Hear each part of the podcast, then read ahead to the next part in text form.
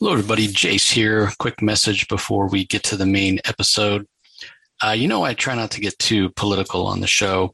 Maybe if that's something that really interests the guest, we might get into a little bit of politics, but mostly we're here to just celebrate comics. But uh, I can't ignore what's going on in the world, specifically the Russian invasion of the Ukraine. So uh, on our Twitter, pinned as the tweet, is a link to UNICEF which is an organization that focuses on uh, areas of the world where there is a lot of strife, war going on. Specifically, they try to provide clean water, medical care, and other uh, essential needs specifically for children and families. So, regardless of which side of the fence you're on, whether or not you believe that one side or the other is right or wrong, uh, we can all agree that children and their families shouldn't be suffering for the choices that their leaders are making. So, please, if you have a few dollars, uh, every little bit helps. You can go to unicef.org. That's U-N-I-C-E-F dot O-R-G and just look for the Ukraine appeal. Click there, or you can go to the Comic Source Twitter account and the link is there for you to donate. So uh, again, appreciate the support, everybody, and uh, hope you're all being safe out there.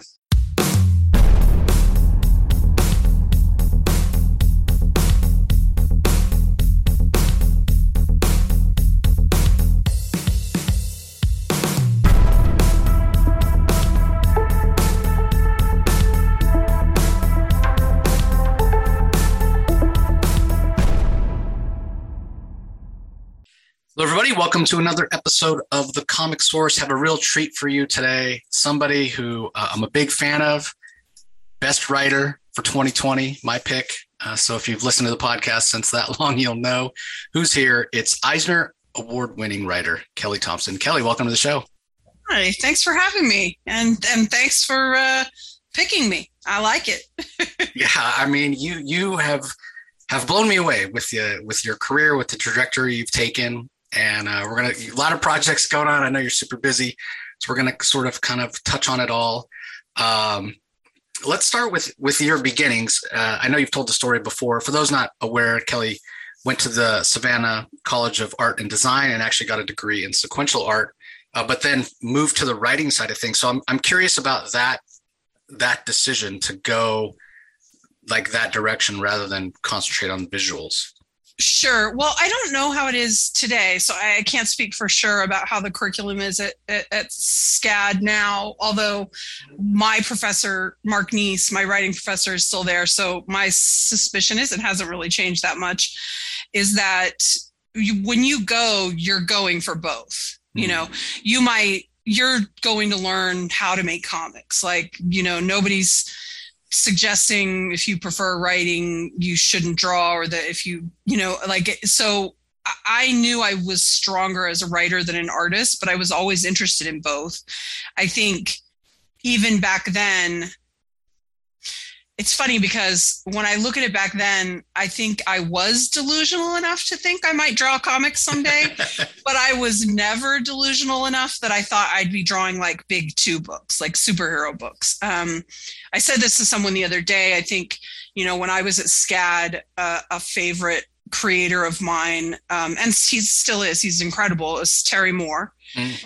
Um, and not that that uh, skill level isn't equal to any big two book, but you know, it's more likely you're going to see women and men having conversations in rooms and not like giant mecha spiders trying to take over the Empire State Building. You know what I mean? Like, oh yeah, it's just like a different kind of thing. So like, while I could see myself doing more independent or indie comics and drawing them back then as a kid, I never thought, oh, Marvel's going to hire me to draw Spider Man. You know, like I never sort of thought that. But I was always more into the writing. I was always better at the writing. I could always envision that better. And I, I think more importantly, um, you know, I think. I think there's absolutely talent involved in these things. I never like to dismiss talent, but hard work is what it's all about. And the plain fact of the matter is, I looked at what I thought I had inside me and what I thought it would take to do some of these things. And writing seemed like a thing that I could work really hard at and maybe get really good at. and art seemed like a big question mark like I was going to have to really love it over everything else in order to take the small amount of talent I had and turn it into a real impressive career. And I think I was just very practical about that. I knew that I wasn't going to want to do that to the exclusion of everything else. And I already had something I loved so much that I loved more than drawing, which was writing. And um, I don't think it's because I necessarily enjoyed it more. I think I don't know, working with so many talented artists that I've had the chance to work with. You know, first of all, it's like Christmas when you get this stuff from them, and there's something so beautiful, more than any other uh, medium, I think. Uh, certainly, anything I've been exposed to, there's something so incredible in comics about imagining something, dreaming it up out of nothing, and then having your partner in crime send it back to you and they've done also what you've done they've brought themselves into it as well and you know especially in my case with my limited talent and drive as an artist I mean, my work is so much better for working with people like Meredith McClaren and Mattia De Iulis. Like, you know, I respect the hell out of uh, you know, the Kate Beatons out there and the Jeffrey Browns and like these people who have managed to find this incredible voice and this link between their voice and their art. I'm incredibly jealous of it. Like I wish that was me. But for the path I'm on, why would I want my crappy drawings for my stuff when I can I have, you know, these insanely talented collaborators who not only can do a thing better than I uh, could probably ever do it for myself, certainly in the venues we're in or in this type of books we're doing. But I also, you know, I've written novels and that's such a solitary experience. And I, there's something really enjoyable about that too. But there's something honestly addicting to doing your best being afraid about it, but putting it out into the world to your collaborator, them taking it in, absorbing it, liking it. That alone is like a thing where you're like, holy crap, this person that I revere thinks this thing I made is great. And now they're going to put themselves into it and it'll be better than it ever was because it will be both of us. You know, I think there's something really beautiful in that collaboration and it makes comics to me sort of unique. Um, you know, certainly you get collaboration in film and television and, and music to a different i mean like those things all have that but it's a little different i think. It's a little more you do your job and then you hand it off to someone whereas comics it's more i hand it to you and then you hand it back to me and then we hand it to someone else. And we're like all trying to bring it together into a final form you know? Uh, which I, I, don't mean to be dismissive of other medias. It's more just me trying to say i think comics is pretty special in that regard. No i, I agree and i was going to make the same point actually. Um, anybody who's not a, a subscriber to uh, Kelly Substack, I, I, very much encourage you to to do that. She puts out a lot of content, both for the paid tiers and uh, and the free tiers. And talking a lot recently when you first launched it about um, this idea of how you come up with character designs, and you know, mm-hmm. talking about inspiration. There, there was a great one that you had with Lee Garbett talking about coming up with the the Captain uh, the Marvel costume when she went kind of evil and, and whatnot. And that was so fascinating to me because it's exactly what you're saying. You have this idea for a story. Lee has the bones of what it's going to be, but then he comes up with, you know, the look of her costume and then he's passing it back. And that's inspiring you to, to maybe organically change the story or see the yes. way the beats are going to go. And totally. that's only in comics. Totally. Totally. And it's also another thing and again i know you have very huge variation of levels in like film for example but comics is also a medium where you can do it on a really huge level where everyone's making a lot of money and it's really big and it's a huge audience. And it can also do it on like the smallest you know dollar budget you know style thing. And i don't know i love that variation within it you know?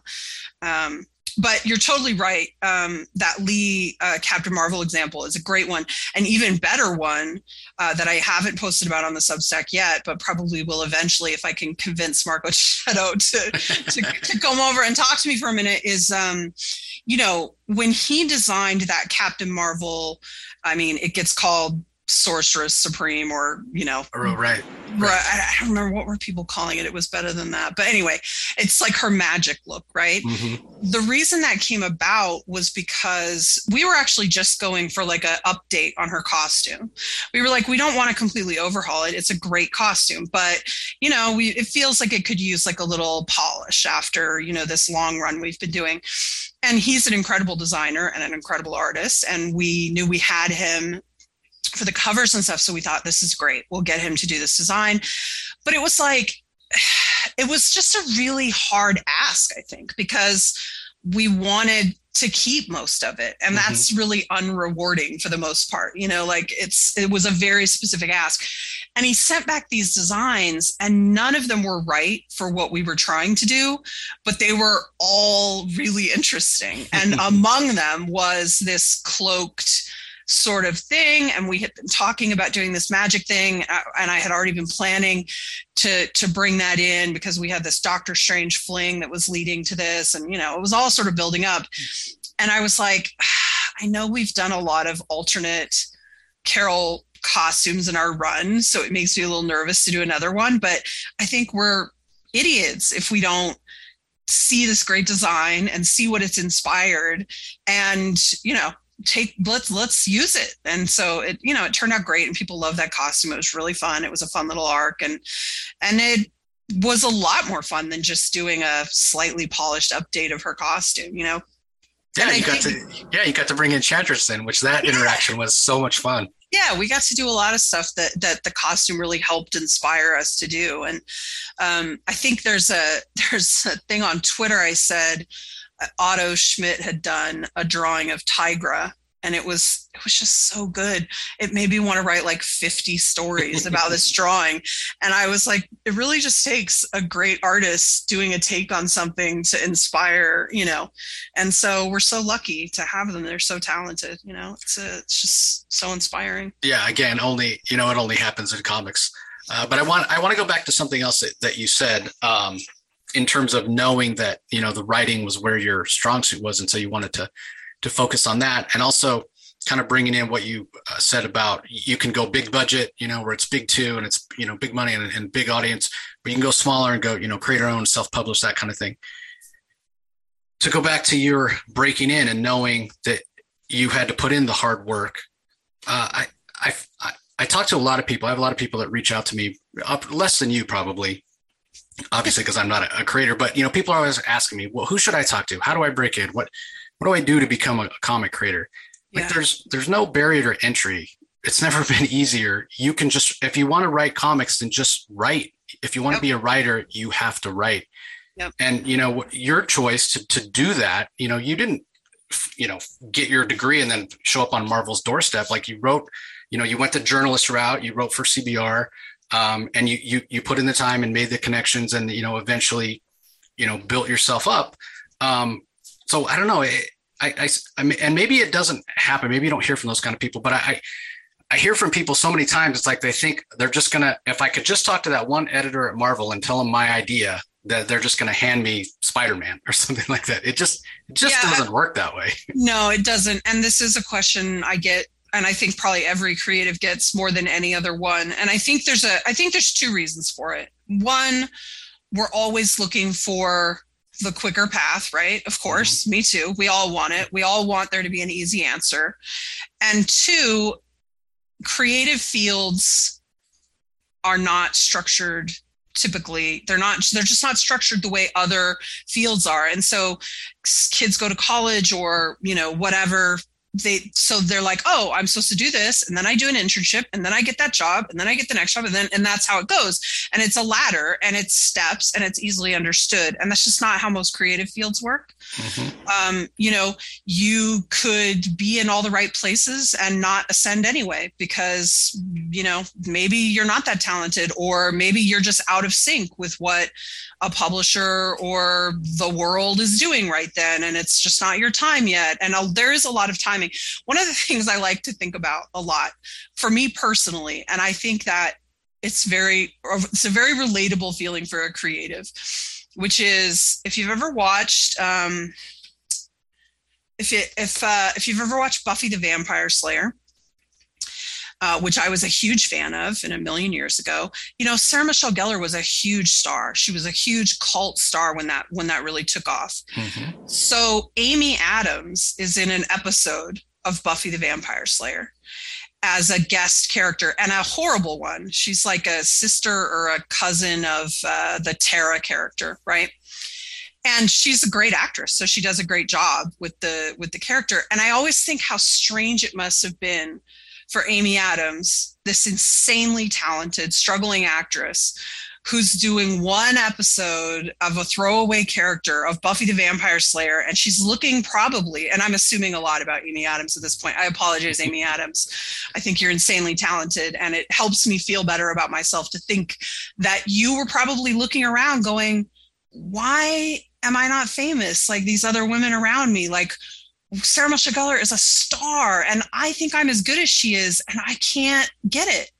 Well, look, look at now, and I and I don't mean that as a criticism of Sarah Michelle Gellar or Amy Adams. I mean it as things have a time. You know, getting mm-hmm. one job at one point feels like an absolute crushing blow, but you never know what it's going to open you up to later. And if Amy Adams had been Buffy the Vampire Slayer, she wouldn't be all the things she is now, probably, because it would have completely changed the tra- trajectory of her career. And so, whenever I'm feeling, uh, I don't know, insecure about my career or petty jealousies about things I perceive other people have that I want or that I don't have, I just try to keep in mind that this all, it all unfolds sort of the way it's supposed to. If you're doing your best and you're trying your hardest, and you know you're not being an asshole i i do feel like this stuff works out. It just doesn't always work out exactly the way you think it will. I mean money always comes in six months after you really really needed it you know? It's like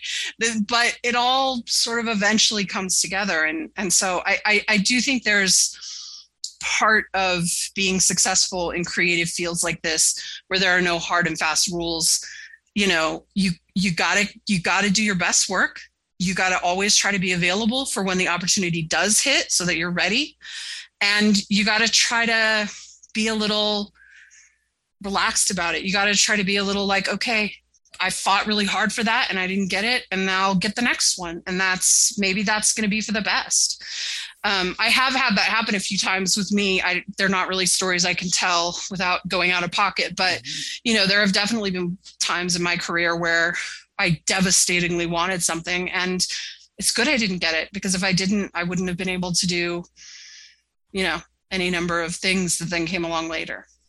Yeah, it's a good it's a good point. Um, and I, I think there's a there's a saying that success is is luck meets um, hard work. You know, yeah. so preparedness. So yeah, you do have to be lucky. You have to be in the right place at the right time. Yep. But when the opportunity comes, you better have put in the work so that you're ready for it so you can yep. seize that opportunity being ready is honestly the like number one thing um, number two is don't don't be late and make other people wait on you but i don't know a single writer who once they get into it doesn't struggle with that especially mm-hmm. because as freelancers it's very hard to turn stuff down mm-hmm. you know you work so hard to make people call you and then they start calling you and it's really hard to say no to those calls not just because you want them and because you've been working so hard to get them but because you don't know how long that feast period will last mm-hmm. before there's a famine and famine comes for us all i'm sorry to say so it's a it's a tricky balance but i i do you're right though i mean the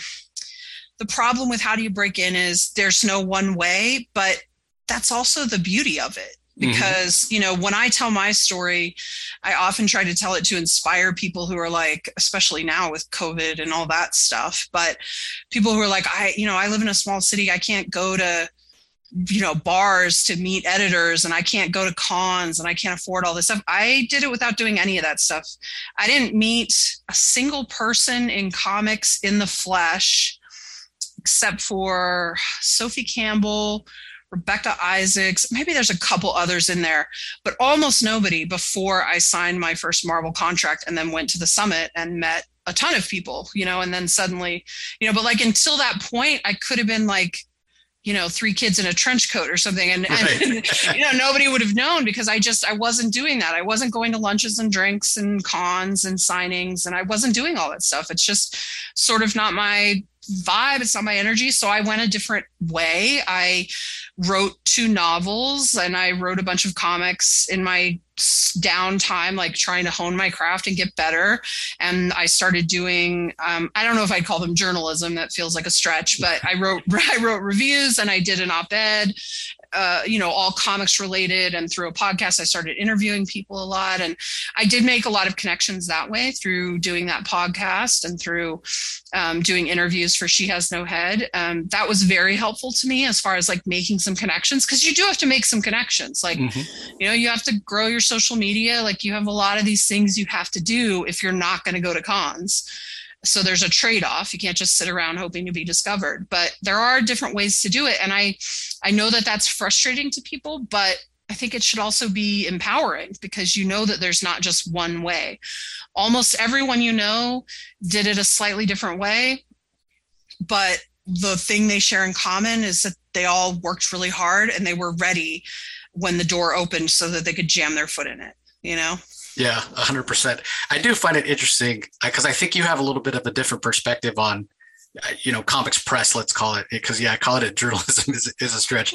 But being that I'm not, you were I'm not of, saying I'm not saying all is. I'm just saying what right, I was doing was right. No, no, and yeah, and I respect that, and you know, and I do this as a as a hobby, and you know, my goal is different. You know, you did it hoping to make the connections and break in. I, I do it because I just want more people to read comics because I think there's a comic book out there for every person on this planet. You just have to match up the right person to the right story.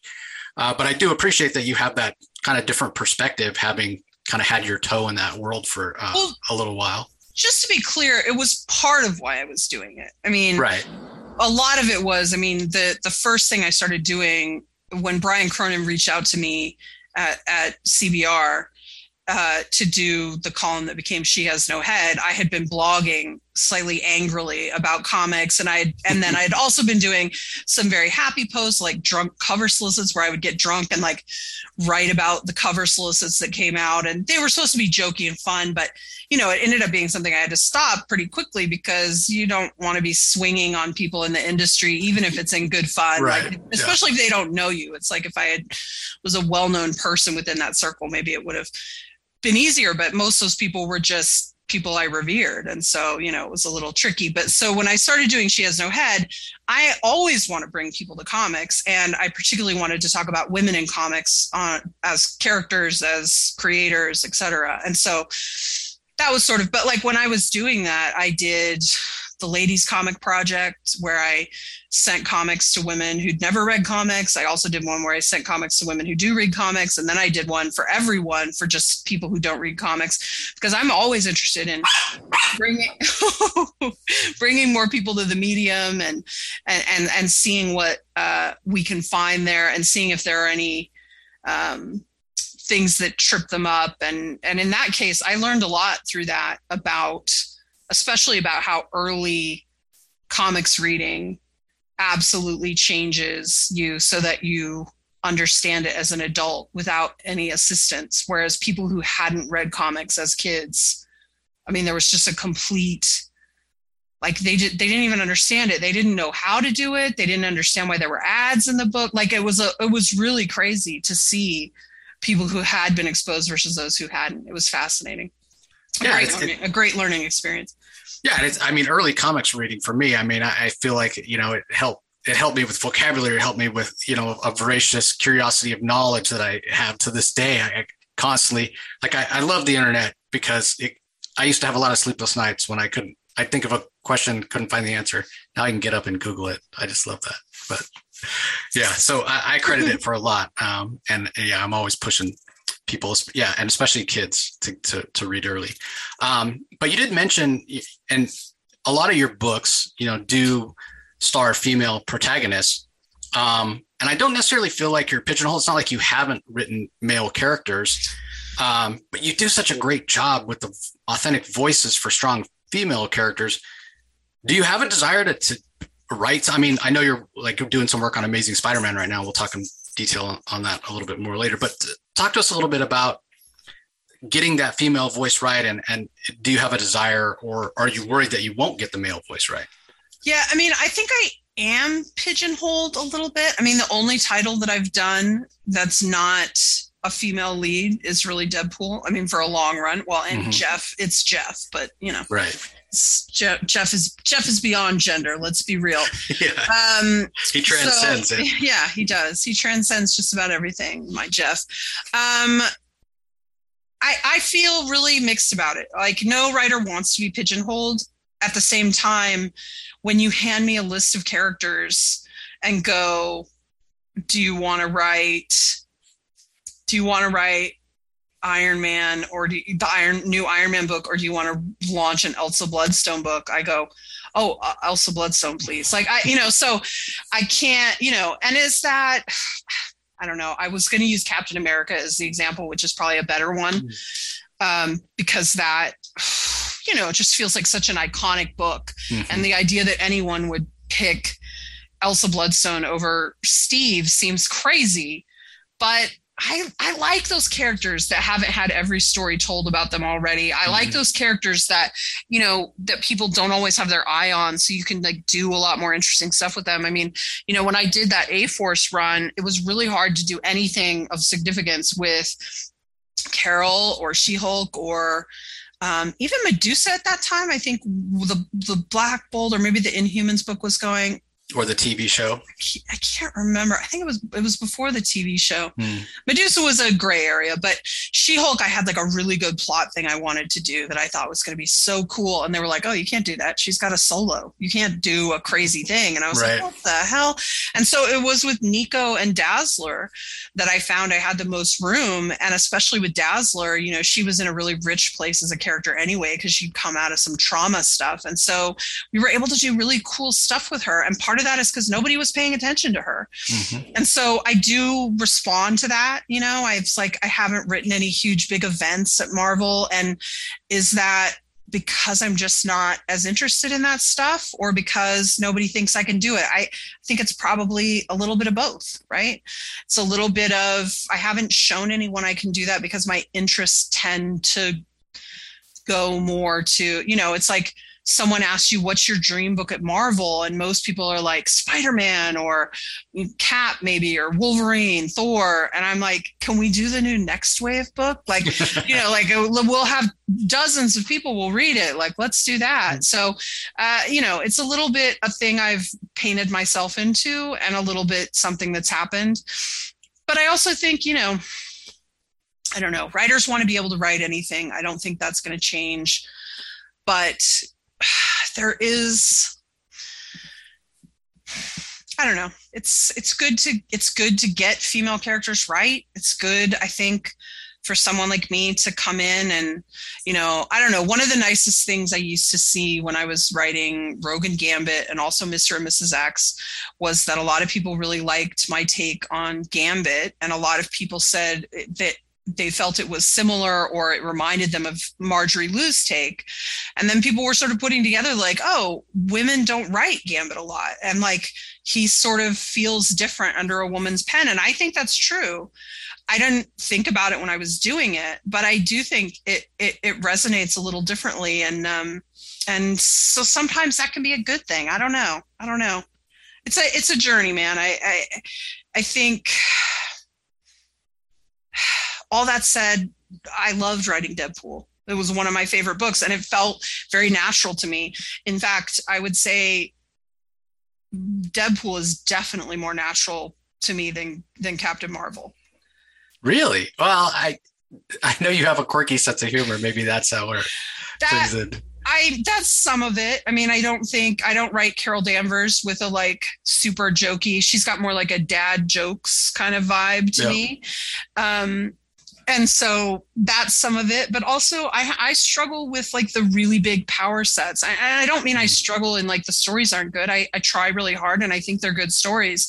And i think they i work really hard to show off these things but that doesn't come naturally to me. Just like I, the street Mhm. level stuff makes more sense to me. And i know deadpool's got insane powers but they're not swallow a sun powers you know Right. they're so so yeah.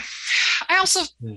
I mean, if you look at the Deadpool, I mean, like our whole sort of theme was you know what makes a monster? Like just because you don't look right doesn't make you a monster or whatever. And you know those are the kind of themes i'm interested in. So it, it's like those kind of things that draw me to a character. And I suppose it happens regardless of their gender um, or orientation or anything. But I do think that there's some of those characters that are women, especially, feel richer for development just because they haven't gotten that attention, you know? So, yeah, even, even Carol with her own movie. I mean, you know, from from Kelly Sue to, to Margaret Stohl and now now to you, you know, it's been kind of the baton has been passed. Excuse me. And I've I've loved what all three of you have done, but to me, you know, and again, you built on what they did, and I I know you give them a lot of credit because I've seen you in, in, interviews give them that credit. Um, but for me, the, the emotionality and the voice that you give Carol, like she's never been, in my mind, more relatable or more human. You know, I felt like Kelly Sue really leaning into that military aspect of her, a little more stoic and uh, a little less so in Margaret's run, which felt very transitional to your run. Um, but we also know Carol has a huge following with the Carol Corps. Um, and mm-hmm. I mean, 100,000 copies of the, the, first issue, and it's been, you know, selling, you know, great since then. And it really seems like that fan base has, um, has really embraced what you've done. How, how has that been, the interaction and, and the community uh, be, becoming a part of that?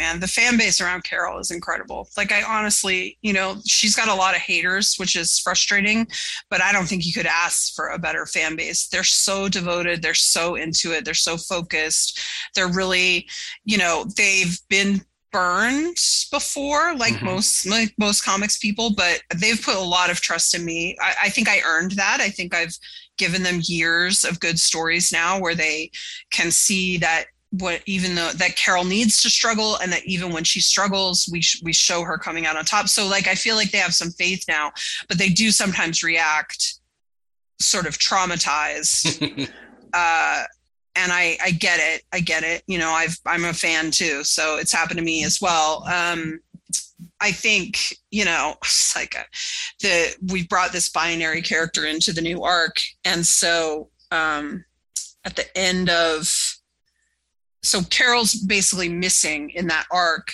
And, you know, you've got the cover up there on your screen, actually. Yeah so this great cover that they did which is an homage to our first issue which had carol at the center and then all these variations of her and here's binary and then she's seeing all these variations of carol. And so i mean that's a very deliberate callback obviously. It's like there's nothing subtle about it. Um, and so this is about both where is carol what's that mystery what's happening with her and also binary trying to figure out who she is and who she should be in this world. I mean, she's a new entity. She has a lot to figure out. And um, I guess, I mean, maybe Marvel and I are partly to blame of how this story gets picked up that it's like carol being replaced in her own book like i guess that's a story that people can click on and so people make money off of that or maybe people pick up the issue because they think that's what's happening but anyone who's been reading the book knows that carol danvers isn't going anywhere. I mean mm-hmm. she's a billion dollar property and that has nothing to do with the little comic book i write you know? So uh, they're, they're not gonna undo that but at the same time like how can we tell interesting stories that have real stakes? But instead of just letting those stories do that we have to get a lot of like frantic clickbaity you know marvel's had it. I mean i read an article that said that uh, marvel's or disney is done with brie larson and that's why she's being replaced in her comic and like I don't know how stupid you have to be to think that me and my little Portland rented house am changing the direction of billion dollar film properties. Right. That is not how it works. And I also, if anyone who's been reading the book would know, I, I have too much respect for Carol Danvers. I would never be getting rid of her. Instead, we're going to go on a crazy, weird journey for these two characters as they plumb, you know, the depths of who and what they are and what they should be doing with their lives. And I hope it'll be a great story. And uh, I'm really, I give credit to the Carol Corps. They don't bite on that stuff. They're really good, especially some of the the key people who are really prevalent and and sort of lead the movement, like Raphael. You know, they're really good at like not not getting drawn into the nonsense of the people that want to dislike Carol Danvers because I don't know. They've got a whole laundry list of things, you know, of why they land. But I would say that that stuff does affect you. Like you, you're saying that she's very relatable in my run, and that's not an accident. I mean, I really felt like, um, you know, Kelly Sue put her mark so powerfully on the character. Uh, you know, she and David Lopez and uh, Dexter Soy and Filipe Andrade and uh, and and Jamie McKelvie, of course, with that design, like they really defined her for a new era, and it was so important. And she she needed to come out super strong, and I think that's a strength of Kelly Sue's. But after everything she's been through with the Civil War stuff and all of that, I really felt like part of our job was to bring her back to Earth and reconnect her with sort of Earth heroes. Not that I want to lose. She's a space character, she's a cosmic character. She should always be that. And I am a big fan of of Kelly Sue's higher, further, faster, the always go up. I love that stuff. But I just felt like she'd been away from Earth for too long. And so we brought her back to sort of have some of those adventures and reconnect her with Jess and Rhodey and some other people. And and part of it was about trying to bring back sorry my cat uh, bring back some of those fans that maybe felt disconnected from her after reading her under other writers in other events and things where they didn't really understand her as well so i think there was some of that i mean you know, I can't really cut her hair. Margie Stohl was like, don't cut her hair. It's not worth it. And I was like, yeah, I was like, I know, but you know, it's just weird. It's just a, it's a weird thing to comics I think because they move so fast and because so much of them is put out there, you know, like solicits three months before and mm-hmm. then uh, previews and then all this stuff that happens and it all happens so fast that I feel like it's way more like social media is like way more caught up in the minutia of it than a lot of other things and it can get hard to like lock that out and make sure you're doing the right thing independent of the noise you know yeah, well, again, it goes back to what we were saying about, uh, you know, kind of the way the comics are just different than than anything else. You know, I mean, yeah, the comic shops are ordering things two months ahead of time. The thing hasn't even been produced yet. You know, yeah. and and yeah, and people people are you know complaining, and and that that's the thing that gets me because to your point, like they're complaining about, you know, oh, Carol's being replaced can you at least read the story first before you yeah. complain? I'm I mean, super. I'm super excited. Binary is, a, I think, an underexplored part of who Carol has been. Well, I mean, I'll be honest with you. It's it's less about exploring binary and it's more recognizing she's Captain Marvel now. She's Captain Marvel in billion dollar movies. She's not going back to binary. That's mm-hmm. not going to happen. Right. Yeah. But that look, that idea, that name at a time when it's really hard to come up with new names for comic book characters, mm-hmm. that look, the name, and some of the ideas within it are completely viable. And so let's explore them in a new way. Let's have both. Let's have our cake and let's eat it also, you know? Um, so we'll see. I, I will say it's we you and I should both in fairness to people that want to be annoyed before reading the story, uh, in fairness to them, they comics does ask a lot, right? I mean, asking yeah. asking you to commit to buy something at your comic book store before you know movies don't make you do that tv yeah. shows certainly don't make you do that novels don't make you do that for the most part so i guess i do want to just acknowledge that like it's a weird relationship comics and fans it's it doesn't feel particularly great these days i think because social media which is good for so many things has also become very toxic in a lot of ways and we're really caught up in that but comics asks a lot of its fans. It it it it gives a lot, but it asks a lot. So yeah, I, that's yeah, that's a good that's a good point. Uh, and to shift over to your to your other uh, series that I'm absolutely loving at Marvel right now, the one that you won your Eisner Award last year for um, for 2021 for best ongoing series, continuing series, uh, with Elena Casagrande, amazing Adam Hughes covers. It's Black Widow. Uh, she's sort of on the other end of the spectrum in a lot of ways. She's already had her big movie. I, I feel like her role in the MCU is kind of you know more diminishing as as Carol's is still you know kind of up there at the top with another Captain Marvel movie coming. Um, do you feel there's less eyes on it uh, in terms of like oversight? You have feel do you feel any more freedom working on Black Widow than you do on Captain Marvel, or is it around the same? There's way more freedom on Black Widow.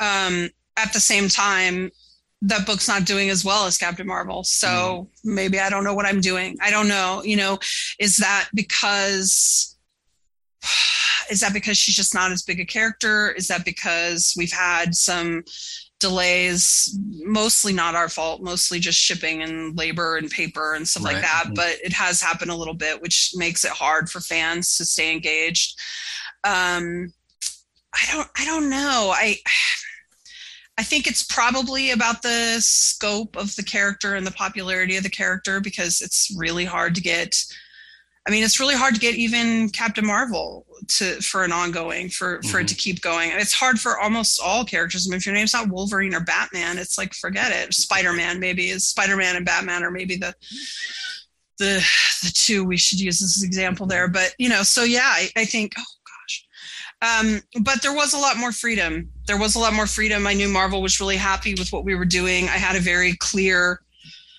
um, concept from the jump like and i really knew where i wanted to go with it and they've just sort of let me go and do it and i'm very excited. Uh, the 15 issues of black widow we've done are some of my favorite that i've done at marvel and some of my favorite i've done period in my career so far. Um, and that is largely down to uh, just a perfect team. I mean elena casagrande just incredible. Jordie Bellaire mind blowing colors. You know, it's like I didn't think she could do any better, and then she and she did that issue 13, which is just spectacular in those in those colors and textures as that flashback issue. Um, and Adam Hughes on these covers, uh, I mean, forget about it. He's doing like career best work there. I was very glad Peach Momoko won at the Eisners, but I was mad Adam wasn't even up there because I think the covers he's done for Black Widow over the last year have been nothing short of spectacular. Um, yeah. including that Black Widow 5 you have up on your screen right now. I mean, I think that's one of the best covers of his entire career. Like, it's gorgeous, it's perfect. Um, and he really, um, you know, I, I don't say this as a swing on uh, on other cover artists because a lot of times they're not given the information and there there's almost like a Chinese wall and like you never really talk to them or whatever. Like you talk to the editor about what you think it's about or what you think an idea would be, and then they go back and whatever. But Adam really got engaged at a certain point. I think it was after the first couple issues had come out and that issue three with that wedding dress mm-hmm. like the the amount of detail he put in there how he integrated the text so that the different forms said i do i mean I, it was incredible and it he was really paying attention to the actual book and like what was happening and it's a level of engagement that you don't often get and for someone like adam hughes to to give us that engagement feels like just the highest possible compliment. I mean, it's incredible. Yeah, and I, I was just overjoyed that you guys won the Eisner because so so well deserved, and and much like your voice for Carol, I think your voice for Natasha is is amazing. I I've dipped in and out of of various Black Widow series over the years, and she never really captured me. But and it's not just your voice for Natasha, but you've you've really created. I mean, she's such a solo character in a lot of the the mm-hmm. previous um, series that she's been in. You've really built her a, a, a, supporting cast. It's it's almost has a family feel. Yeah. Um, you know, starting with giving Natasha a family at the beginning, which was a great hook to pull uh, to pull readers in. So, um, you know, you must have had that plan from the beginning. What have been the challenges um, in in writing Black Widow? Is there anything that you particularly struggle with or or have to work a little extra hard at?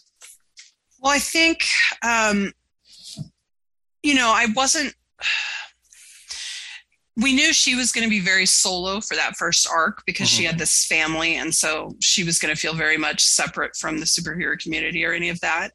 And we were just going to have Yelena and Clint and Bucky sort of tittering around on the sidelines until that last bit. But um, yeah, because she loses the family. I mean, I like to build casts and I like to build female casts a lot. I do it a lot in my books. Um, even in my non Marvel books, I'm always interested in that ensemble. I think it gives you a lot to sort of bounce off each other. You know, um, I, I always joke about people online always want to like cast books and they always put similar characters together and think it's like a great idea. And i'm like put all the characters who are badasses together. Like that's not fun. Mm-hmm. like you need you need the vinegar you need the oil in the water you know? You need you need to mix these things so that they have something. It's why a truth tell it's why dropping a truth teller character like a Cordelia or a Spike into Buffy, since we were talking about that before, works so well. It stirs everything up and it creates problems and it creates new issues. And um, so I do like to do that for my characters, especially someone like Black Widow who I like her very much as a solo character, but this isn't a side of her we get to see a lot. And it mm-hmm. made a lot of sense coming out of losing a family for her to consciously or unconsciously build one around her. I mean, Lucy is very much a stand in for I couldn't help my son, but here's another child that I can mm-hmm. help, you know? Um, Yelena very much sort of playing the sister role who doesn't want to take any of your shit but really does love you and wants to help. Like i think so so all of that goes into thinking about that. Um i think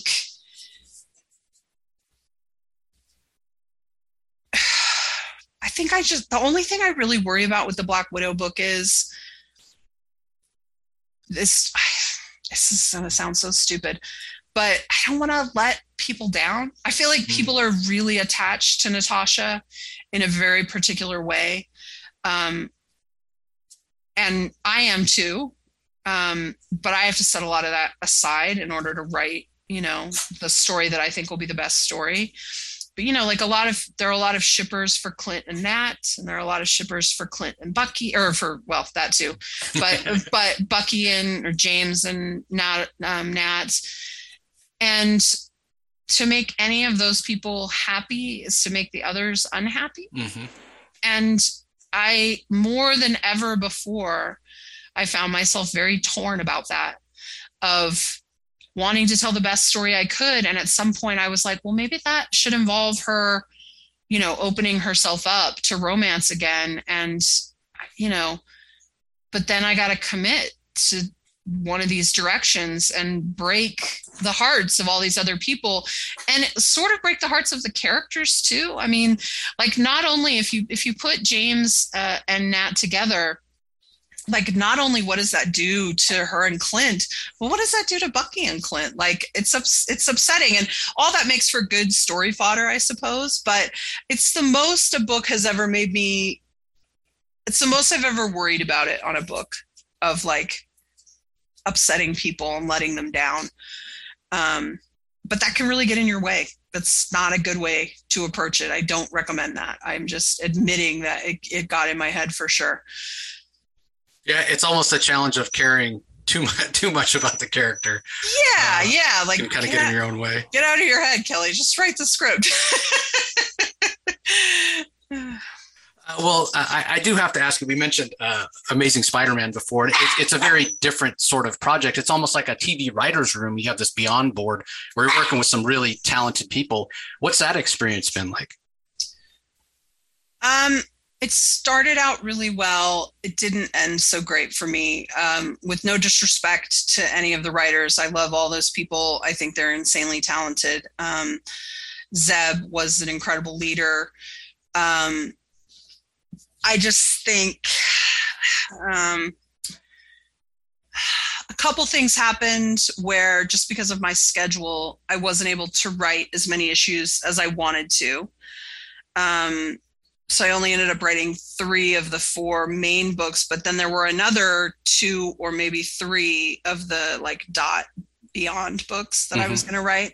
And I didn't get to do those because of schedule. So I ended up not getting to feel as engaged as I wanted to with what we were doing. But the biggest thing was that writing issue 91 was very difficult for me because um, so I'd, I'd written in in I'd done writing rooms or co-writes before, but they've all been very different. My first co-write at Marvel was with Kelly Sue DeConnick on Captain Marvel and the Carol Corps, and I was a I was brand new. I'd been writing Jem, and I had a graphic novel that was being worked on at Dark Horse. That was all I'd done.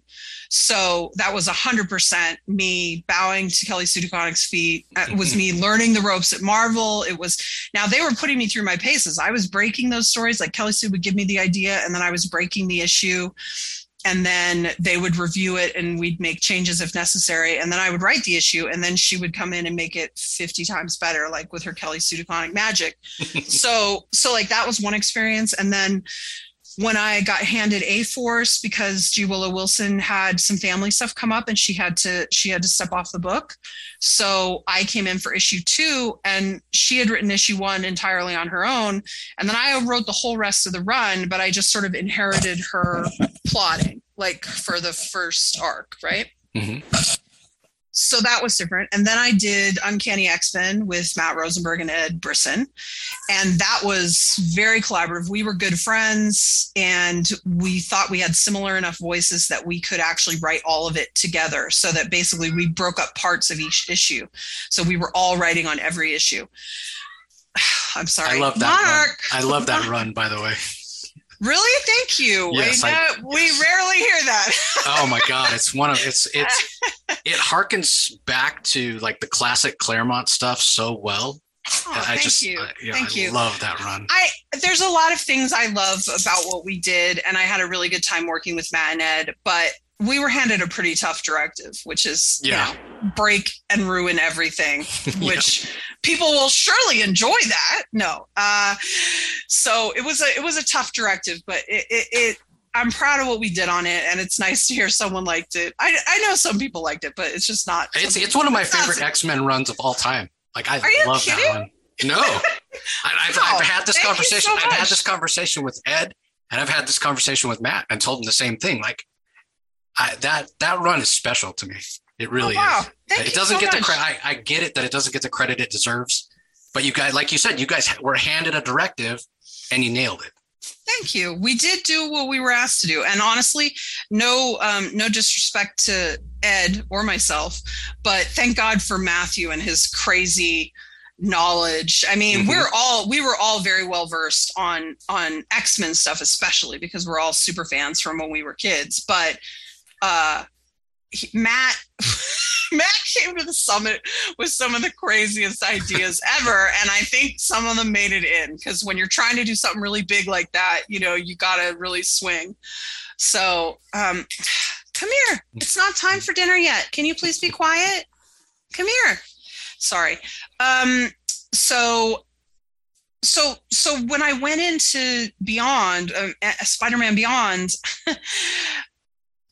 I just felt like, oh, I've done this. Mm-hmm. Like there's no problem. But I'd never done it this way, which is you do the writer's room and you all work together on the outline. And thank God Zeb has to do most of the hard stuff because then you get to go away and he has to go work on the outline. But like we had several summits and we we beat it all out together, this this outline. And you know, it was big, it was long, and then it got broken up into pieces and and handed out. And I was lucky, which I didn't realize at the time, to get two really early issues. I mean, I was grateful to have them, but I didn't realize how hard it was for everyone else, right? Mm. Because when I came back in at the end to write 91, you know, I'd read everything everyone had done, but there were issues that weren't written yet when I'm writing 91. Mm-hmm. And something that something that I had really taken for granted in myself as a writer is that I'm very good at knowing where my characters are at emotionally. Like for all the plotting weaknesses I might have as a writer and things I struggle with, I always really know where a character's head and heart is at. It's easy for me to get inside their head, it's easy for me to do their narration. And I sat down to write 91 and I didn't know where Ben was at. And it was one of the hardest scripts I've ever had to write. Yeah, that's tough. We did end up making a lot of changes to even the plot. And so it was a pretty big rewrite we did as well. I'm happy with where we ended up, but it was shockingly difficult. Mm. And then for reasons I won't get into, I didn't write 92. So uh, that was a really frustrating experience for me. And I'm, I think if I'd written 92, maybe I'd feel more like I had triumphed and maybe I wouldn't ever do that style quite again, but I was glad I had done it. But because I didn't write 92, it ends up feeling a bit like a failure, you know? So. Yeah, that's that. Yeah, that's hard. That's, I feel, you know, bad for you because I, I know how passionate you are about it. I, I, I think it goes back to something that uh, we talked about early on, the collaborative nature, you know, and I guess it's a lot tougher. I, I, I just thought maybe you guys were were talking on a more regular basis, you know, like you would do with you know your artists on on Captain Marvel or or working with Elena on Black Widow, where it's you're almost talking daily, and it doesn't seem like that was the uh, experience with with Amazing mm Spider-Man. So I'm sure that's no. what made it so yeah. difficult. It wasn't. It wasn't like that, and I, you know, I wasn't critical of that even mm-hmm. as a thing. I just think everyone involved were just way too busy. I mean, yeah. especially Zeb and Saladin. Mm-hmm. Not that not that I'm not that I'm saying they weren't present. I'm just saying like those guys have their hands in so many things. Mm-hmm.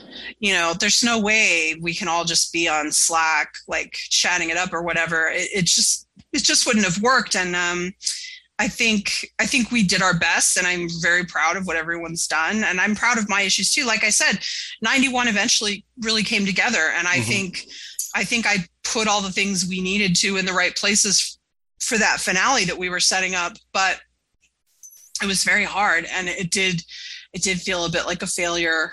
Um, to I don't know to just you know you know it when you when you don't hit it out of the park. And again, I don't mean the issue. I mean the the exercise of doing x number of issues on amazing spider-man mm-hmm. you know that feels like I failed because A, I didn't get to do as many as I wanted to do and I had hoped to do, you know, and B, I really struggled with a part of the process that's always been easy for me. And it resulted in me not getting to write as much as I wanted to. So it feels like a good learning experience. Uh, yeah. It will be hard to talk me into doing a writer's room quite like that again. Um, and not even for the weaknesses of that as a model. I think more for my own weaknesses. Like it pointed out one to me that hey this is really hard for you if you don't really know where your character's at. So you need to either get better at that or be more careful about taking on a project like this because you can't you know you, you can't on a project like that, you can't be in control of all those elements. And so you have to let go. Um, as far as collaborating, I don't know. I, it's a mixed, it's a mixed bag. It's like, I had a really, they, they were all very different experiences. Uh, certainly Matt and Ed are two of my best friends in comics. So that one was particularly fun in some ways, although when we look back on it, I think we both see a lot of trauma. We all see a lot of trauma as well. But it did help make us into even better friends, I think, which is great because after I said yes, I was like, oh God, I just said yes. And these are my two best friends in comics. What if it goes horribly wrong right. and I don't have any friends left? Um, but I will say that when people like on Twitter and stuff are like, you know, you and Tom should write an issue. I don't. You and Tom Taylor, sorry, that happens a lot. Tom and I think have some similar sensibilities, and we're we're friends. And who isn't friends with Tom? He's the best. Um, but I always see people wanting me to write with Tom. There's a lot of other people too, but I'll see that like, oh, you guys should team up on an issue. And I was like, why do you need both of us? Like i he can do it or i can do it. You don't need us. It, right. it's not the same. I mean i'm not saying there isn't value in that. I mean god talk about substack. I mean we're seeing a really great example of how that can be powerful with what jonathan hickman is doing. You know he's got he's got ram and uh, Tini howard and um, al ewing um, and a, a ton of incredible artists but we're talking about writers all helping him build that at Three Worlds, Three Moons, it's really interesting and really cool. And it's awesome to see the collaborative nature of that. But, you know, Tom doesn't need me on an issue of Nightwing. Like I I don't bring anything that you're not already having. It's sort of like those people who want to put all the same characters on the team. Mm-hmm. It's like if you're gonna if you're gonna put me with someone to write something, you should probably put me with someone who's brings a completely different skill set. Although that sort of sounds like a nightmare, so let's not try that. well, no, it's a good, it's a it's a good point, and you know, not every writer is the same. Not every you know, it's it's like the same thing that we say. There, not every comic is for every person. You know, you can flip that around and say not every comic's for, for every creator. Not every yeah. collaborative situations for every creator. So yeah, you, you take it as a learning experience. Clearly, you're you're passionate about your work, and that's why it bothers you. And I, I understand that. But from a reader's perspective, there's joy in Spider-Man again. Not to say what Nick Spencer was doing before wasn't valid, but it was a much darker take. Um, and yeah, I mean, I I'm I'm enjoying the heck out of the, the Beyond storyline. So been, from that perspective, yeah, it's, it's a success. It's been really fun. I've totally enjoyed what we've created. I just I learned some things about myself as a mm-hmm. creator, some weaknesses, and I'll I'll try to work on strengthening those. But I'm not gonna lie and pretend, you know, the next time a committee type style writer's room book comes around, I might be like, I don't yeah. know. Yeah. And, and it's and, and, again, like you said, if we'd been in touch all the time, more like a mm-hmm. more normal writer's room, I think I would have been fine with it because there are parts about that collaboration that I loved, especially mm-hmm. the fact that after every call, uh, all those notes and everything, Zeb would have to go away and do all the work on the outline, which nobody enjoys doing. That's a lot of really blood, sweat, and tears. Um, and I didn't have to do any of it. And that was beautiful. Um, so I think the writer's room thing can work really well. But for me, because I wrote two issues early on and I was supposed to write two at the end, I ended up feeling really at sea about where we were mm-hmm. in the journey. And, you know, looking at the outline and reading what had happened so far was very helpful, but that only helped to a point, you right. know? And then I was sort of, I, I felt pretty lost, like, which is not a, you know, I, I try to always, Matt and I were just talking about this the other day about outlines and how we feel about them. And I got lost in the woods on my first novel. Um, and I was lost for a long time. And I vowed really never to go back into the woods without the map after that. and I've broken that rule a few times and honestly, I've regretted it deeply every time. So, you know, I think um, Beyond had these incredible ideas and an incredible story and they brought the right people in to do it. I just, it, it didn't quite, I, I, I feel like for me, it was a little bit of a failure despite the great story that we ended up doing as a, as a group. Like I dropped the ball a little bit somehow, you know. Well, again, don't don't beat yourself up. Uh, you know, learning learn, learning learning experience. Yeah. And, and, yeah, and like you said, you know, everybody's so busy, yourself included, because it, it's not only Captain Marvel, it's not only Black Widow, yeah, not only Beyond, it's yeah. not only Jeff. You got your Substack, right? We got to talk about yeah. that, which has been well, and that's it. That's another thing when you're in a writer's room for TV, for example. I mean, you're being paid so much that that's your priority. Like mm-hmm. you're not having to hustle a couple other TV shows on the side. But right. when you're writing comics, you know, if you're making a living at them, you're writing like three or four a month. Um, so it's a lot. It's a lot to juggle. Um, yeah, and the Substack thing is is brand new. So you know, and in terms of a, a platform and how's this going to work, and I, you know, there's a lot of big names on there, and you're kind of looking to each other. Okay, what's working for that person? What's you're, yeah. But it, that's a lot more to take on. Like you got to yes. figure out how, yeah. you know, how is this going to work? So talk to us about the experience so far, and then you know, obviously we have the first two issues of Black Cloak. Uh, I, issues. I put that in yeah, because yeah, it's a little. And then we have more, the Cullen coming later.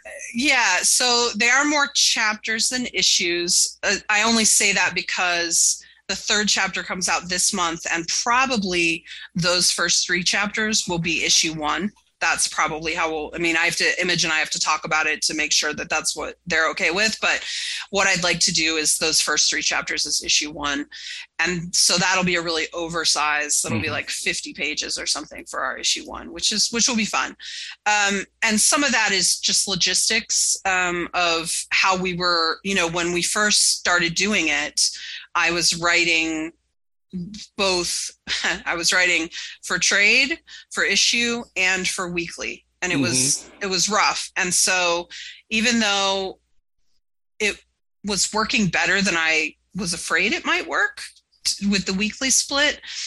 I found myself horribly relieved when I had my people vote and they voted they'd rather have fewer installments in larger sections. Mm-hmm. So we moved basically to a to a comic book model where we get one issue a month basically.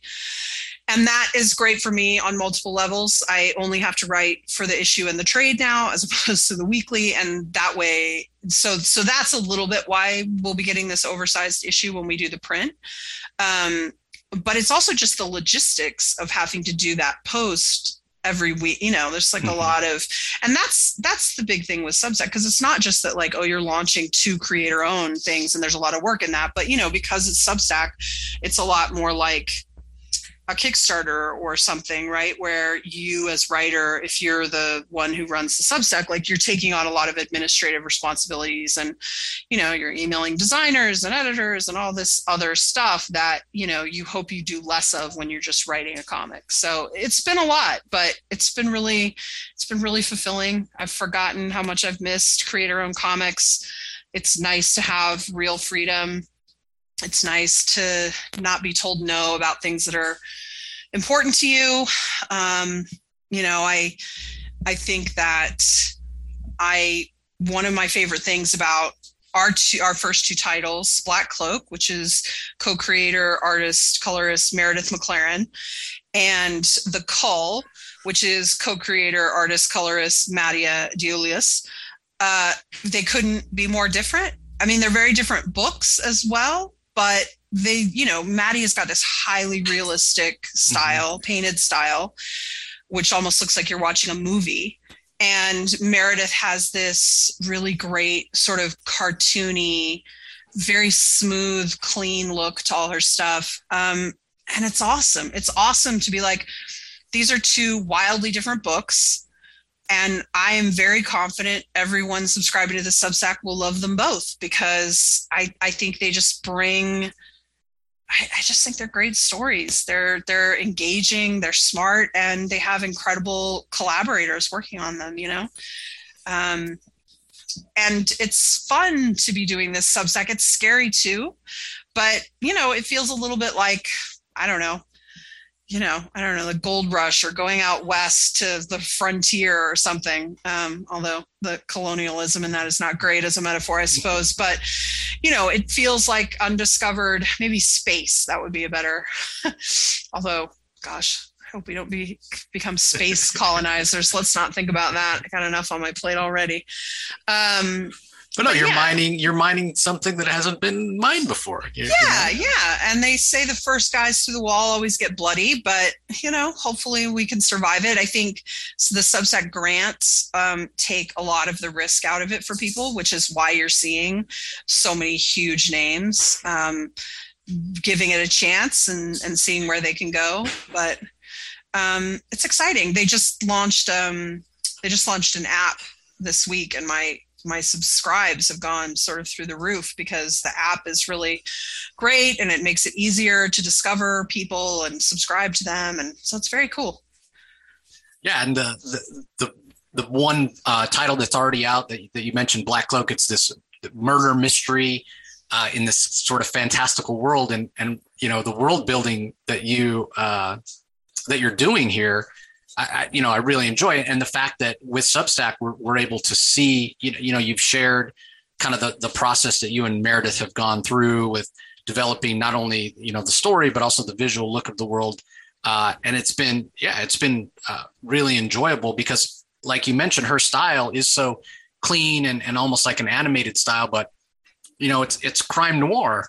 Uh, that's so clear in, in the narrative. And so you're really mashing up two things that, you don't always see you know crime noir yeah. with this clean animated style. So that's got to be yeah. uh, a lot of fun. And and then it you know dovetails in with the community aspect of uh, substack. So how has the uh, how's the reception been for the first two uh, chapters here? Really good. I mean the good news is you have to be a paid subscriber to comment so it really keeps the riffraff out. Um, but it does that does make it harder to sort of gauge you know. I mean i think that the good news for me is I'm getting really direct feedback from my audience, and that's really great. I think the downside is it's still a pretty small sample size considering. So, you know, and I think there's, you know, you never want to get too comfortable because you're not sure how much of an echo chamber you're in.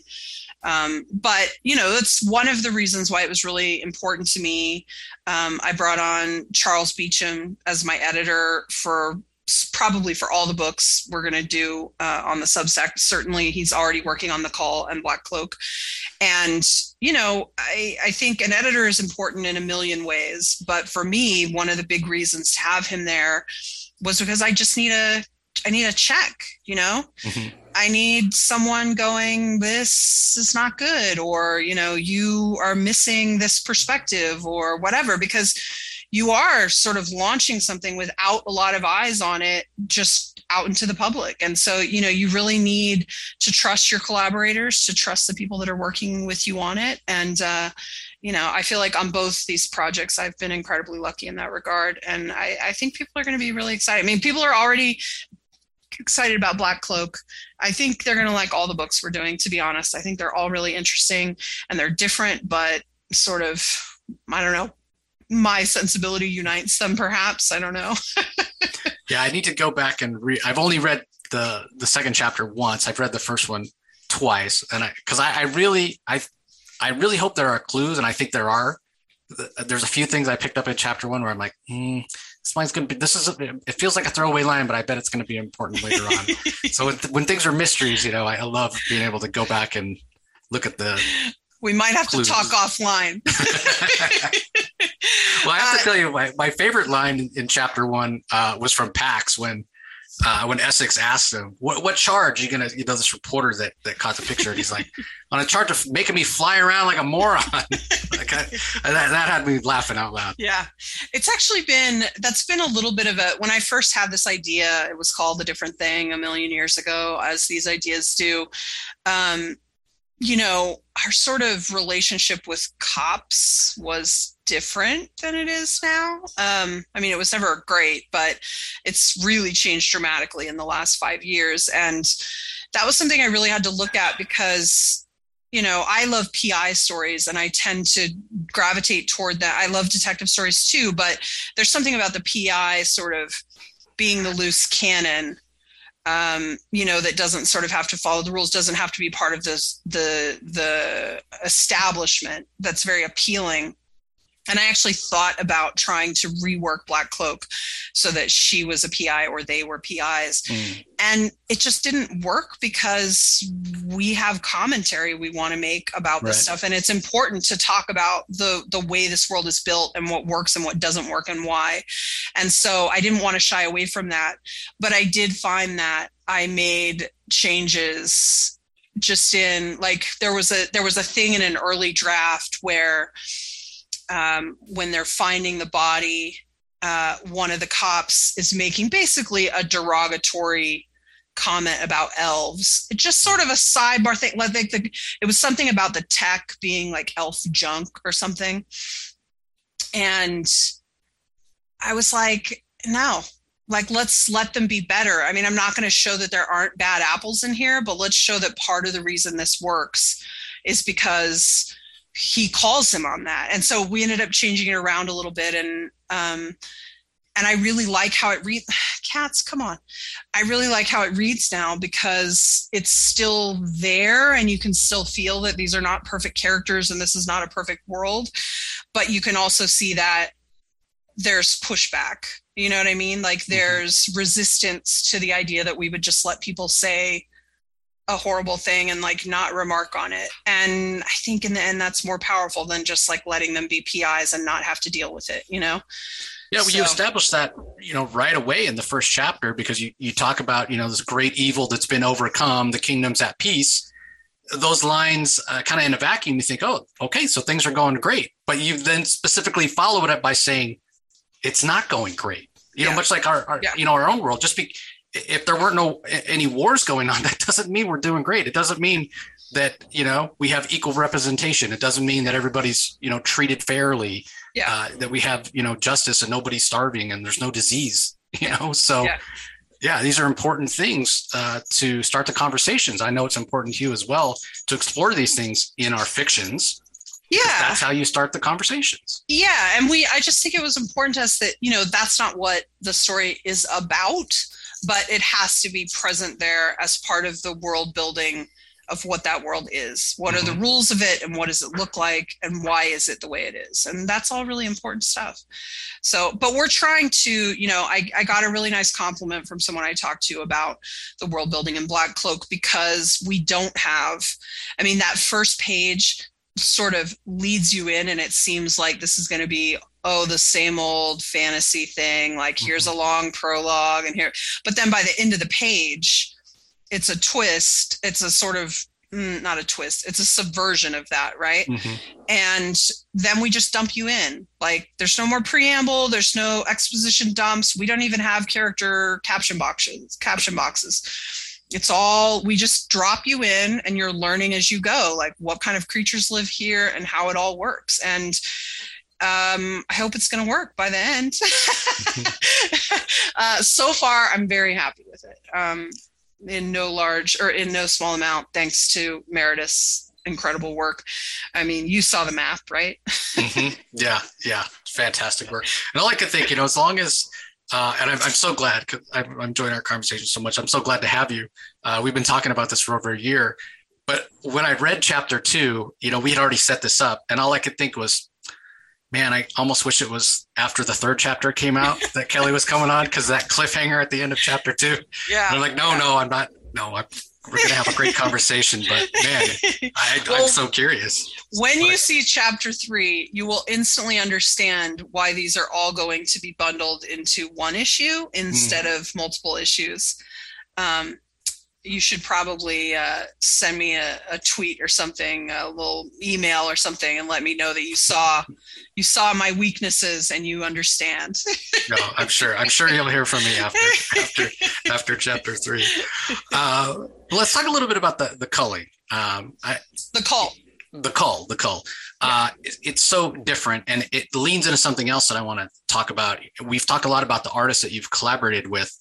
Um, and how you know their aesthetic feeds into kind of the tone of the story. And again getting back to this idea of the collaborative nature because uh, the difference between uh, Mattia and uh, Meredith. and Meredith's style I mean they are miles apart here. Yeah.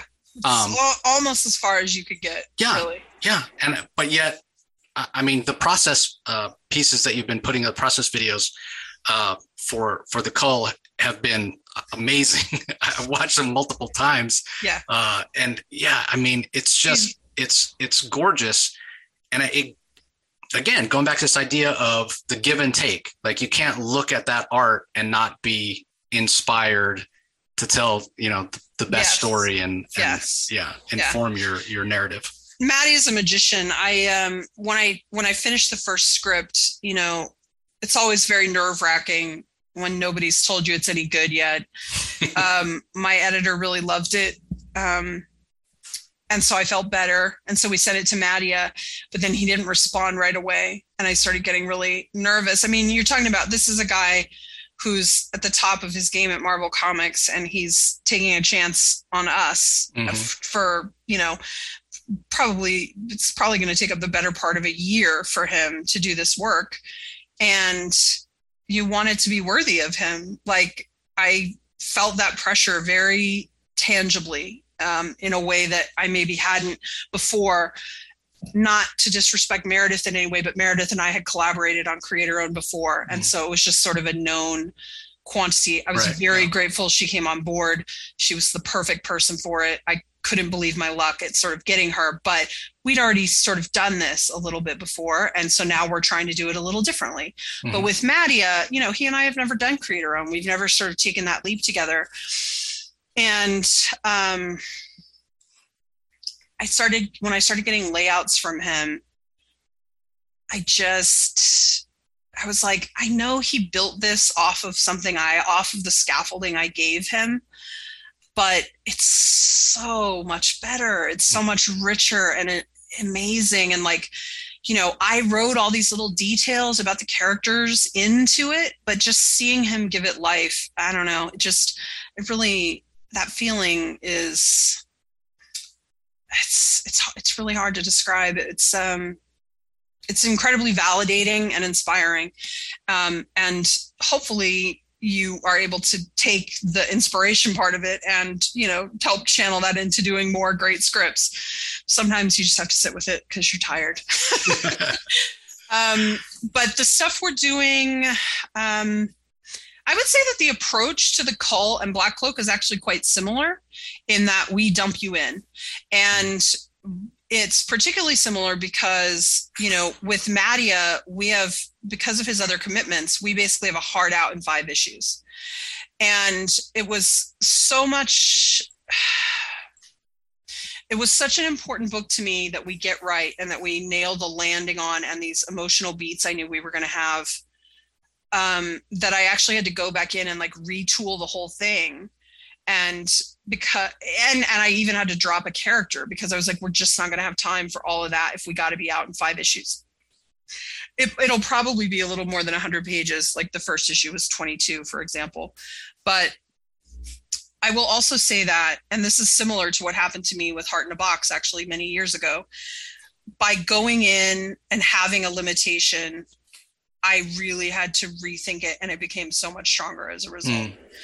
I think the themes and what I was trying to say, and it all got honed down and sharpened to sort of like a razor's edge, which is great, which is you know what you're always wanting if you can get there but it doesn't always happen. And it's a great example of limitations sometimes helping you. Not when it's like I, I, I don't have any fondness for limitations when it's like, hey, we can't see gay characters or whatever like that. Fuck that. I don't, I don't have any interest in that. Mm-hmm. But it's what I call the meat dress problem, which is like someone would go on Project Runway and they'd be like, okay, you can have all the materials you want and an unlimited budget, and it's for a gala, so you can do anything. And a lot of people fall on their face and then they take them to the grocery store and they're like, you can make a dress out of meat. Good luck. And people do incredible things mm-hmm. because sometimes that limitation and that restriction makes you push harder to find other ways to do it, to lean on other things that you don't always lean on. It really forces you to confront weaknesses uh, in a thing. And, uh, whereas sometimes just being given free reign eh, it's sometimes it's a little too much. Sometimes it doesn't create the best product. So it was a thing that i was very worried about initially with Mattia that we were only going to have these five issues and that there wouldn't be a lot of wiggle room there. But i think it was for the best. I mean i hope people are going to love it and he loves doing it and that he'll come back and we'll do more um, of this or something else um, and the it's set up so that you can do more of the cull uh, absolutely but it's also set up to be its own standalone devastating story.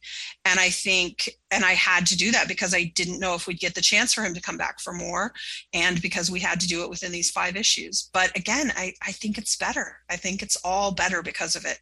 It's easy to say when you're still working on issue one i suppose but i have that outline to convince me that that i'm right.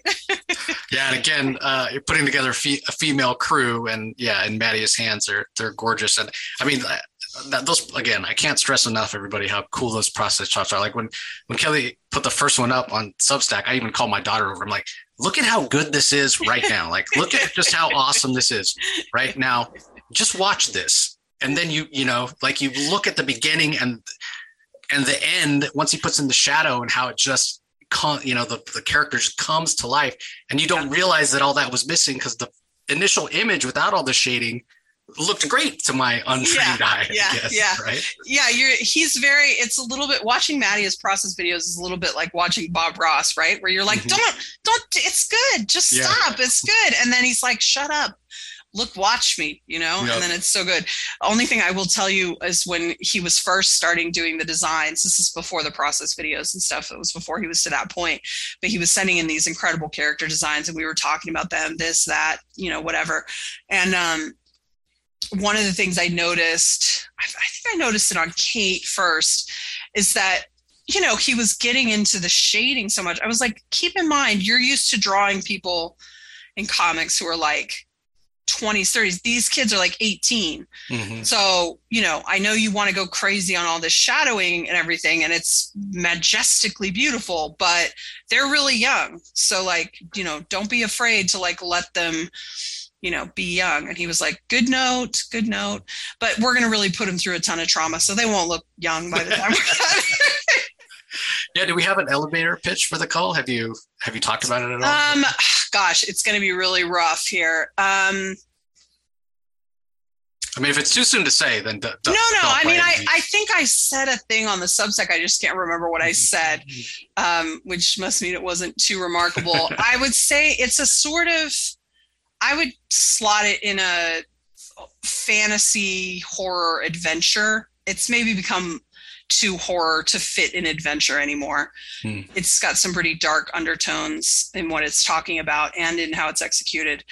Um, so maybe horror fantasy is where you where you'd slot it, or sci-fi is is maybe equal. It's sort of a weird sci-fi fantasy hybrid, which is funny because I'm sort of doing that on Black Cloak as well, but in a just a completely different way. You know, where it's like that's obviously a fantasy world, but Mhm. we've said it's a fantasy world set in the future, and so it's got these sort of neo noir vibes to it in the way the city is constructed and everything. And so similarly, the the the creatures that are encountered in the cull, which you get a tease of on that promo page, are probably more sci-fi than fantasy, but I think they elicit fantasy vibes from us as readers. So sort of a weird hybrid of that. It's a lot of horror now. Well, I'll tell you Um, that when I saw when I saw the preview image, um, just the reactions, the emotionality that uh, Yeah. Maddie put in the faces. Yeah. All I could like the tagline on that should be like "shit's about to get real." like Yeah. that's yeah. Yeah. that's what it It's- feels like. It's um I would say it's an incredibly grounded series that then takes these wild swings. Like it those these characters feel very real and very in our world.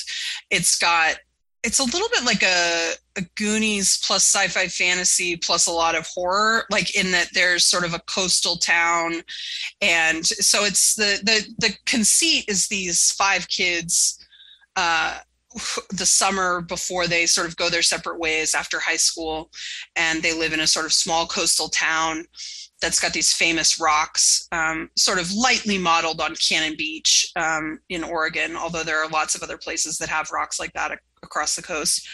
Um, and it, so they go, they go to those rocks in secret to film a short film under the pretense of filming a little short film together. Um, and things go very wrong. And gets real. yeah when they come when they come back it's still really wrong and bad and so this is about them trying to fix it and what all of that means and what really happened to to to make all that go wrong i am going to have to work on this pitch I, I mean, I'm excited. I'm excited for it. Uh, i need i need something way more polished yeah, I mean, you you have me sold. I mean, between Maddie's art and yeah, what we what we talked about.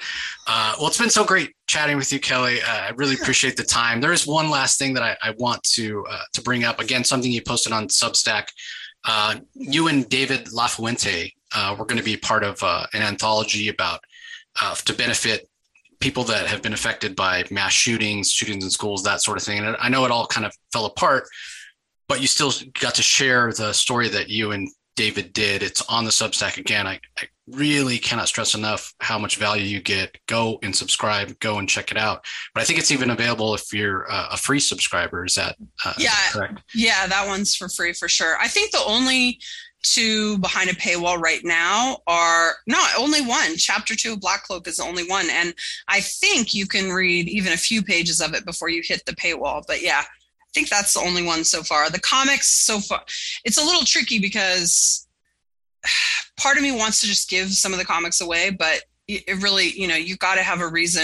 If you're going to charge people money, there's got to be something they're getting that Right. everyone else isn't getting. Mhm. So it's been a little bit of a, you know, I think everyone on every Substack is sort of figuring out a little bit what works and what doesn't work for them. I'm trying to figure it out. Like, I've been encouraged to give a lot of my co- actual comics away on there, but I don't feel good about that because of the people that have backed and Mhm. and and backed from day one a lot of them even though it was going to be months before they started seeing comics like that kind of support i just don't feel good about like sort of moving the goalposts on what that is. Um but yeah i think uh 54321 is up there for free. It's a four page short beautifully beautifully Mhm. drawn illustrated or illustrated colored and lettered by david lafuente. And we're very lucky that he you know when the thing fell apart like i was very glad to have the substack as a venue so that i could get it out there. And he very graciously he also just sort of wanted to get it out there. So yeah we put it up for free Yeah, and I, it makes a very good point about the fact that you know these things happen, and it doesn't necessarily have to be a school shooting. You know, any any of the traumas that kind of Yeah. I feel like we as a society self inflict upon ourselves, and how they, you know, it's not okay that day. It affects you that day. No, this it's something that can affect you for the for the rest of your life, and we could all stand to be Yeah. a little nicer and have a little more empathy. Yeah. and you know, work toward making the world a better place instead of screaming at each other. Yeah. So well with those words i will say you're definitely going to be into the cult fair enough. Fair enough. Uh, well, again, everybody, I'll put a link to Kelly's Substack in the show notes. Go and subscribe. It's very much worth it. To my eternal shame, I, I didn't realize until just, just earlier last week that I hadn't subscribed yet. I subscribed to so many. Somehow I uh, I missed yours. I was reading all of them, but didn't realize that I, I hadn't. But I have subscribed now. So oh, thank you uh, but if anybody wants to follow along on social media, know when your work is coming out and, what uh, what have you, where's the best place to follow you, Kelly? Other than Twitter. Substack, obviously. yeah twitter's still the best unfortunately for good or ill that's Mhm. where that's where i'm at so it's um at 79 semifinalist is the twitter handle Great, and I'll put a link in uh, for the Twitter in the show notes, uh, everybody as well. So, uh, any any last uh, thoughts you want to share with our listeners, Kelly, as we uh, as we No, wind up here? I think that's it. I'm we're going to be announcing something else on the Substack. I hoped it was be this month, but I think it's probably going to be in April. But so people should keep an eye out for that. I've got another exciting thing coming that uh, it's all going to be exciting for 2022. Let's see Fantastic. how it goes. Fantastic. Uh, selfishly, you know, the, as much Kelly Thompson uh, content as I can get, I will take. But then at the same time, don't kill yourself. And also, you know, Yeah. as you learned with uh, the the Beyond thing, you know, don't don't bite off more than you can chew. Yep. So, No, you're totally right. You're totally right. Hey, thanks for having me on. It was a great time. yeah, I really appreciate it. And to all you listeners, we appreciate you listening as always. Uh, we wouldn't do it if you weren't listening. So we appreciate the support, and we will talk to you next time. You can find the Comic Source podcast on Spotify, Apple Podcast, Stitcher, Google Play, or whichever podcasting app you prefer. Please tell all your friends about us, subscribe, and rate us. The ratings really help with our visibility and our ability to reach new listeners, especially five star reviews on Apple. Also, be sure to visit us at lrmonline.com to join the conversation, access the show notes, and discover all our other great pop culture content. If you want to email us, the email address is thecomicsourceblog at gmail.com, or you can follow us on Twitter, twitter.com forward slash the comic source. Do a search for the comic source on Facebook and Instagram to follow us on those social platforms. All three spots are great places to find out when we release new episodes as well as follow all our convention coverage. So, once again, we want to thank everyone for listening, and we'll talk to you next time.